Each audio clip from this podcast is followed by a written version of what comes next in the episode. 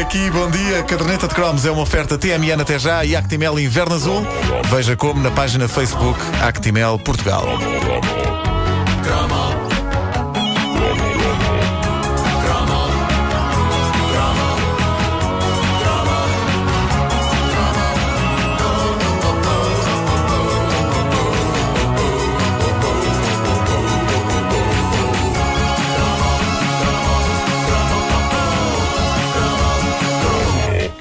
Sempre alguém.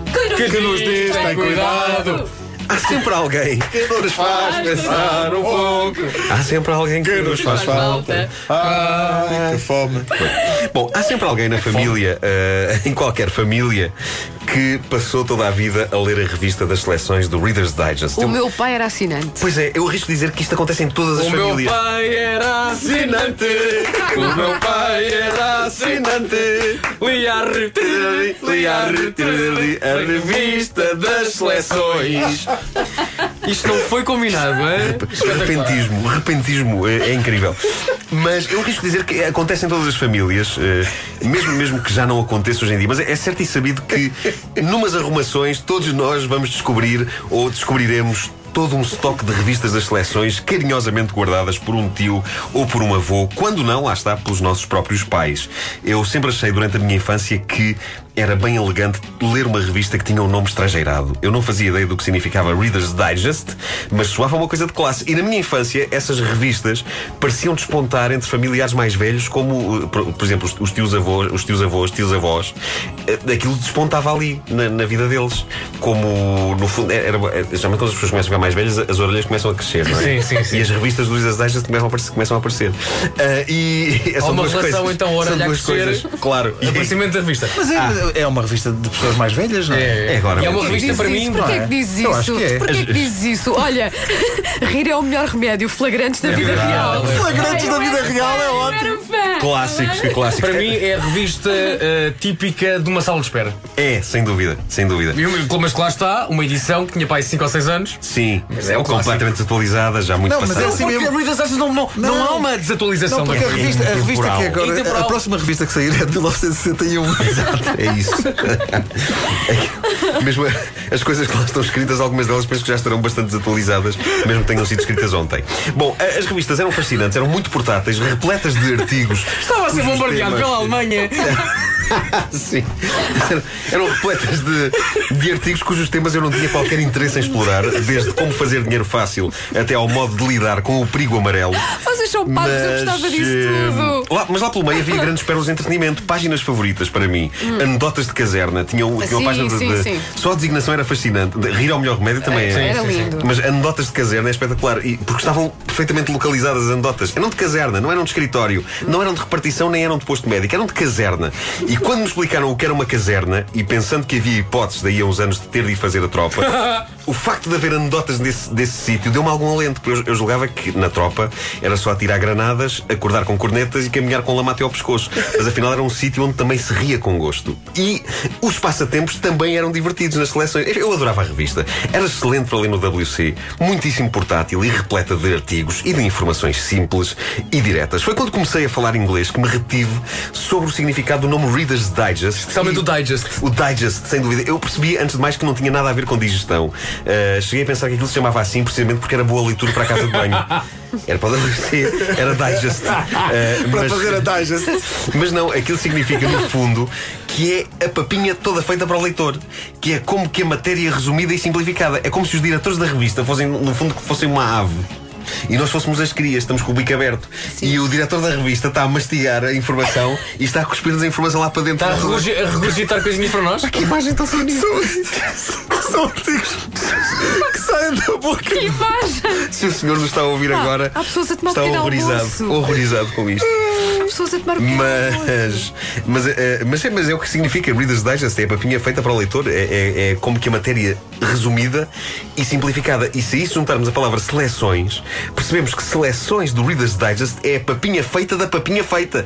Ou seja, dentro das coisas já digeridas para facilitar a vida ao leitor, ainda foram selecionar. Espera aí, qual é que é esta? Não interessa. Mas já está digerida. Mas não interessa. Vamos só pôr esta. Portanto, aquilo ainda, ainda é ainda assim escolhido para ser uma seleção da papinha feita. Para não ser papinha feita a mais. E isso é tocante da parte deles. Eles querem mesmo que a pessoa seja incomodada o mínimo possível no ato de ler. E é provável que muito boa gente tenha ganho o gosto por ler através dos textos do Reader's Digest. Acontece que aquilo que eles poupavam em palavras na revista desforravam-se depois nas cartas que mandavam para casa, das pessoas, dizendo como elas eram especiais e como faziam parte de um grupo de eleitos para ganhar coisas extraordinárias como aparelhagens de alta fidelidade. É verdade. Bastante Também gostavas para disso, isso. Miranda? Não, mas Que- lembro perfeitamente Eu gostava de receber eh, discos que eram de papel. Sim, Já falámos deles, é verdade, os discos moles. Ah, e, e- e- e tudo isto em troca da compra de uma enciclopédia finamente encadernada. E as pessoas compravam, elas, eh, eles, eles nas seleções sabiam fazer as coisas. Eu ainda me lembro da primeira carta do Reader's Digest que eu li com atenção e também me lembro do entusiasmo de ir a correr com ela na mão até à minha avó paterna, dizendo-lhe: Avó, avó, ganhaste um, um automóvel! Olha para isto, até já te mandaram a chave! Era aquela chave. Aquela chave de cartão. Cartão. De cartão. Sim, sim. Ah, não, muitas vezes não era de cartão, às vezes era mesmo Era uma mesmo. coisa metálica. mesmo. Às vezes Era metal. melhor, nunca era, apanhei era, era. O dinheiro escorreria naquela empresa, toma lá metal. Ah, é, é claro que ah, as coisas não eram exatamente assim tão fáceis, ah, não se ganhava assim. Ah, eles não tinham assim tantos carros para dar. Mas pronto, pelo menos os livros que a pessoa tinha de comprar para entrar nestes sorteios eram dinheiro bem gasto. E havia famílias que tinham as estantes repletas deles, calhamaços sobre a natureza, a história mundial, o universo, mas também as imponentes caixas com vários discos de vinil, resumindo anos de música ligeira nacional. Raríssimas terão sido as pessoas a ganhar os prémios anunciados nas cartas, mas a verdade é que ninguém queria saber. Eu já achava super atencioso da parte deles eles darem só o trabalho de criar chaves fictícias de automóveis só para poderem meter nos envelopes e enviarem para as pessoas. Não só isso, como todo o tom das cartas. Feliz, entusiasmado, fazendo o leitor sentir-se especial, mesmo que aquilo tenha sido escrito para milhões de pessoas indiferenciadas. Eu acho que era esse tratamento, era todo o investimento que eles punham nessa ilusão que fazia as pessoas comprar os volumes das seleções. Não o desejo de ganhar a viatura ou a aparelhagem, mas a simpatia deles. Você é especial! Tudo cheio de sublinhados a amarelo, lembram-se? Eh, este tipo de correio eh, das seleções chegou a dar bronca na América, com direito a investigação e tudo. Nessas cartas eles falavam sobretudo ao coração dos vulneráveis idosos e os idosos compravam-lhes tudo o que eles tivessem para vender. Eles tiveram de abrandar na correspondência, mesmo por causa de processos que houve eh, contra eles. A revista, ainda hoje editada em Portugal e com o mesmo formato, foi fundada em 1922 no estado nova-iorquino de Chappaqua, em português Chapa 4. Eh, e, e durante anos foi líder absoluto no seu segmento nos Estados Unidos, tendo por fim perdido o reinado em 2009, quando foi ultrapassada pela revista Better Homes and Gardens. Parece impossível, ninguém faz isto ao cavalo alado. O cavalo alado era o símbolo cl- clássico das eh, seleções e foi usado na revista até 2007, ano em que foi definitivamente para a reforma. Foi, portanto, ler revistas das seleções. É o que o cavalo está a fazer a esta hora. O teu pai era assinante. Muito Era assinante.